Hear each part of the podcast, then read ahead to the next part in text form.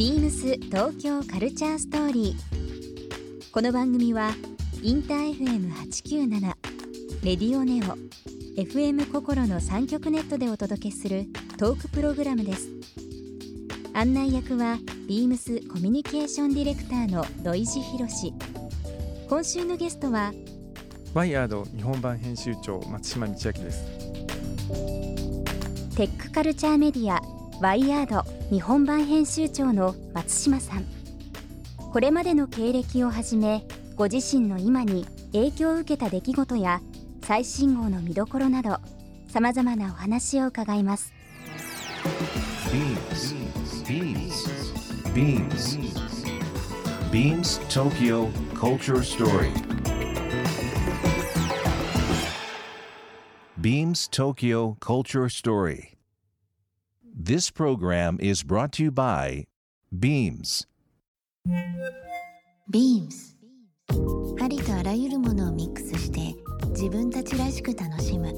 それぞれの時代を生きる若者たちが形作る東京のカルチャー。ビームス東京カルチャーストーリー。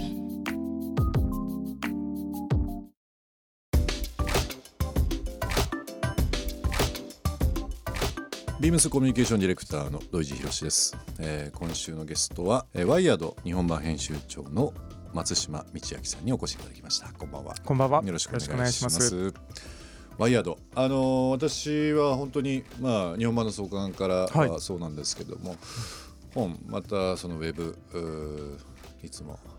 拝見させていただいてあありがとうございます。ましてですね、はい。あの初めて、えーこのラジオ聞かれてですねあのワイヤードというのを耳にされる方もいらっしゃるかもしれませんのではい。ちょっと簡単に教えてもらっていいですか？はい。あのテクノロジーを通してその未来のライフスタイルですとか、うん。カルチャーを語る雑誌としてあのちょうど2526年前ですかね。26年経ちまはいすかね、西海岸で誕生して、ね。まあそのちょうどインターネットとかが出てきて、うん。その社会が大きくそのテクノロジーによって変わるときに、まあ、それによってその僕らのそのこのライフスタイルってどう変わっていくのかっていうのをこう、うん。真っ先にこう切り取って皆さんにお届けするようなメディアとして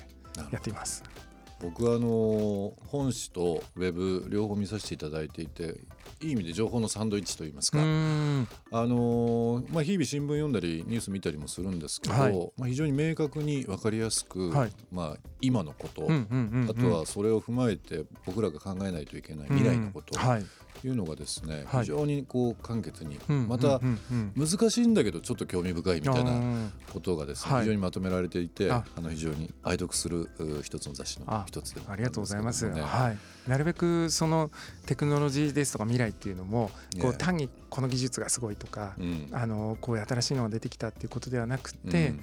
僕らいつもその意味と文脈っていうことを言うんですけれども、はい。まあ、それがどういう意味と文脈をその僕ら自身とか社会に対して持ってるのかっていうのを届けるメディアでありたいと思ってます。はい、まさにその今メディアとして求められてる社会から求められてるものっていうのがこう閉じ込められている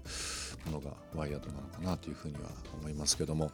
テクノロジーってまあ本当にインターネットの普及まあ本当ここ十数年かもしれませんけども、創刊された25年前、はい。まあその時はまあいろんなお仕事されてる松島さんだったかもしれませんが、はい。まあ、編集長として振り返った中で、はい。このワイヤードの歴史、うん。25年前と今って大きく違うのってそう何です。ですよね。あの面白いのがその25年前の創刊の時うに、ん。えー93年なんですけれども、はい。その当時ってまだインターネットがこう商用化されてないというか、一般的にこうバッと広がったのって9 5 6年ぐらいからなんですけれどもそ,、の93年の時点で創刊の字としてこれだけ情報がこう溢れ返った現代においてはい。究極のラグジュアリーとは意味と文脈であるっていうのを宣言してるんですね。でインターネットがなかったのに情報が溢れ返ってると思ってたんだあの当時っていうのが今から思うとまあ多分それの何万倍も今僕ら情報を摂取してると思うんですけれども、うんだからまあ余計になんというかその中で本当にただ単に情報を取るんじゃなくて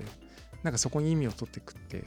ラグジュアリーなのかなというふうに、そうですね、はい。ラグジュアリーってどうしてもその言葉一つだけ見るとうん。非常に裕福で豊かで、うん。何かこうまあ気分的にもまた見え方的にラグジュアリーとかいろいろありますけども、はい。何かその言葉として幸福とかはい、いろんなものに今非常になんかこう近づいてる感じはしますね。こを広げていってその表面的なものからうん。本当にそこの文脈的なものとしてのラグジュアリーっていうのがうん。広げていける、はい、その視点をいつも出せればと。いろいろ楽しいお話が伺えそうですけども。あの1週間ありますけども、はい。えっ、とちょっっとですね番組のステッカーを作ったんですよ。オリジナルステッカー。番組ステッカーなんですけども、はいこれあのお渡しさせていただきたいなと思います。実はあの先週からはい。えープレゼントさせていただいてるんですが、はい。まあ、えー英語表記はそうですけども今っとこれ何語かなって思いながら見てるものがありました、はい、タイ語とか ハングルとかいろんな形で、えー、と言葉やってるんです。まああのいろんなももしよろしければあの貼ってちょうどあのなんて言いましょうかね。何かこうトラベルキットのような形で、えー、とジップ付きのあの袋に入ってるシールのセットになりますので、はい。こちら、えー今日のゲストの松島さんにお渡しさせていただきたいなありがとうございます。えーもちろんあのリスナーの方にもプレゼントさせていただきます。応募方法ですけども番組の最後にお知らせさせていただければなと思っております。えーワイヤードの編集長松島さんにお越しいただいておりますが、えーこれまで、まあ、その編集長になられる前なんですけども、以前前職ですね NHK 出版、はい。えーの、まあ、放送学芸図書、えー編集部編集長として数多くのベストセラー書籍をですね手掛けられてきた松島さんと伺っておりますが、はその時からこういう、まあ、社会に訴えることうんあとはそのテクノロジーとかってちょっとやっぱり興味をお持ちだったりとかされたそうでんですか？すね。はい。まあもともと本の編集をやりたかったっていうのがあって、まあ出版に進んだんですけれども、はい。でもまあ例えばワイヤードなんかは僕がちょうど学生時代にあの日本でも創刊されたので、うん。まあそういうのがずずっと好きだったっていうのはあるんですね。はいでまあ、ただ、まあ、僕自身はもう文系の人間でなんて言うんでしょうそのテクノロジーとかがそのものが好きっていうよりは、やっぱりそれがどういうふうにその僕人間の社会とか、はい。あるいは僕らの意識とかなんかそういうものをこう変えていくのかっていうところはやっぱり興味を持ってましたね。なるほどね。テクノロジーって、まあ、今本当に私たちの生活にはもう直結していて必要なものでもありますけどもうんやっぱり当時はい、っていうのは何かこう専門的な言葉であり、うーん。まあ、理系とか、はい。まあ、いろんな形でちょっとこう特筆した部分ってあったような気がするんですけね。どね。はい、うん。なんかこうコンピューターとかそういうものもやっぱり最初はすごくテッキーなイメージがあったと思うんですけれども、ちょうど僕が出してあのまあ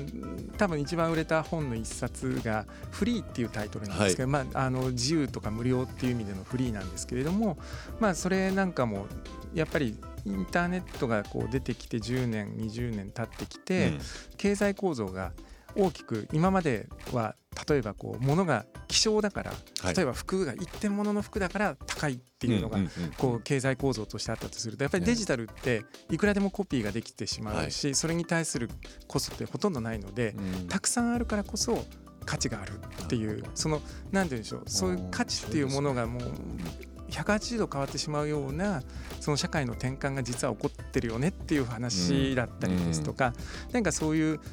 インターネットですとかコンピューターそのものというよりはそれが今社会を大きくどう変えようとしているのかっていうのをこう捉えられるようなうんものを本として出せるといいなというふうにいつも思ってやってましたね。フリーはもうベストセラーとして有名ですけども、はいあれ何年前になりますかね？2009年ですね、あれを出したのが。2009はいマーカーちいろいろこそうなんうさですよね。れてるっていうのも。シェアっていう本で、ねシェアリングエコノミーも今はもうすごく広がってきたんですけれども。あれも2010年に出して、えはい、ななのでまあ本当にまだまだなその邦画がやっと見えてきたっていう。今読み返してみるとシェアの始まりって Airbnb のことが書いてあるんですけれどもうん。なんかこんなやつらがいるみたい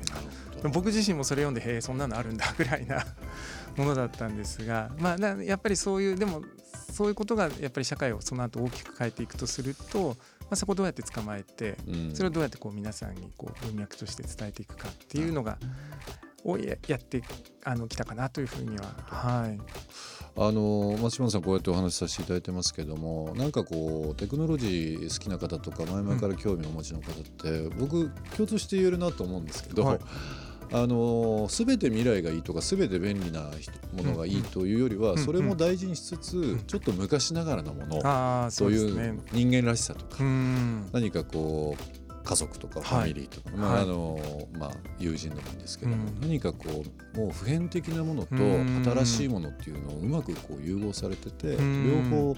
大切という方がなんか多いような気もしますいけどやーもね。うそれさすがなご敬願というか、えはい、でも本当にテクノロジーを通してどうやって結局もう一度人間そのそのものを問うのかとか、うん。あるいはそのテクノロジーを通してどうやって自然に帰っていくのかとか、あのそういうのがやっぱりこの何十年かのうん。本当は大きなその人類にとってのテーマだったんじゃないかと思うんですね。そうですよね。はい。なので何かこうすごくある種の70年代にあったような SF のような世界に進んでいくんじゃなくて、まあ、先ほどのラグジュアリーっていう言葉で言うと、えその本当のその人間性とか家族とか自然っていうもののそのラグジュアリーさをうん。どうやってテクノロジーによって実現するのかっていうとえころを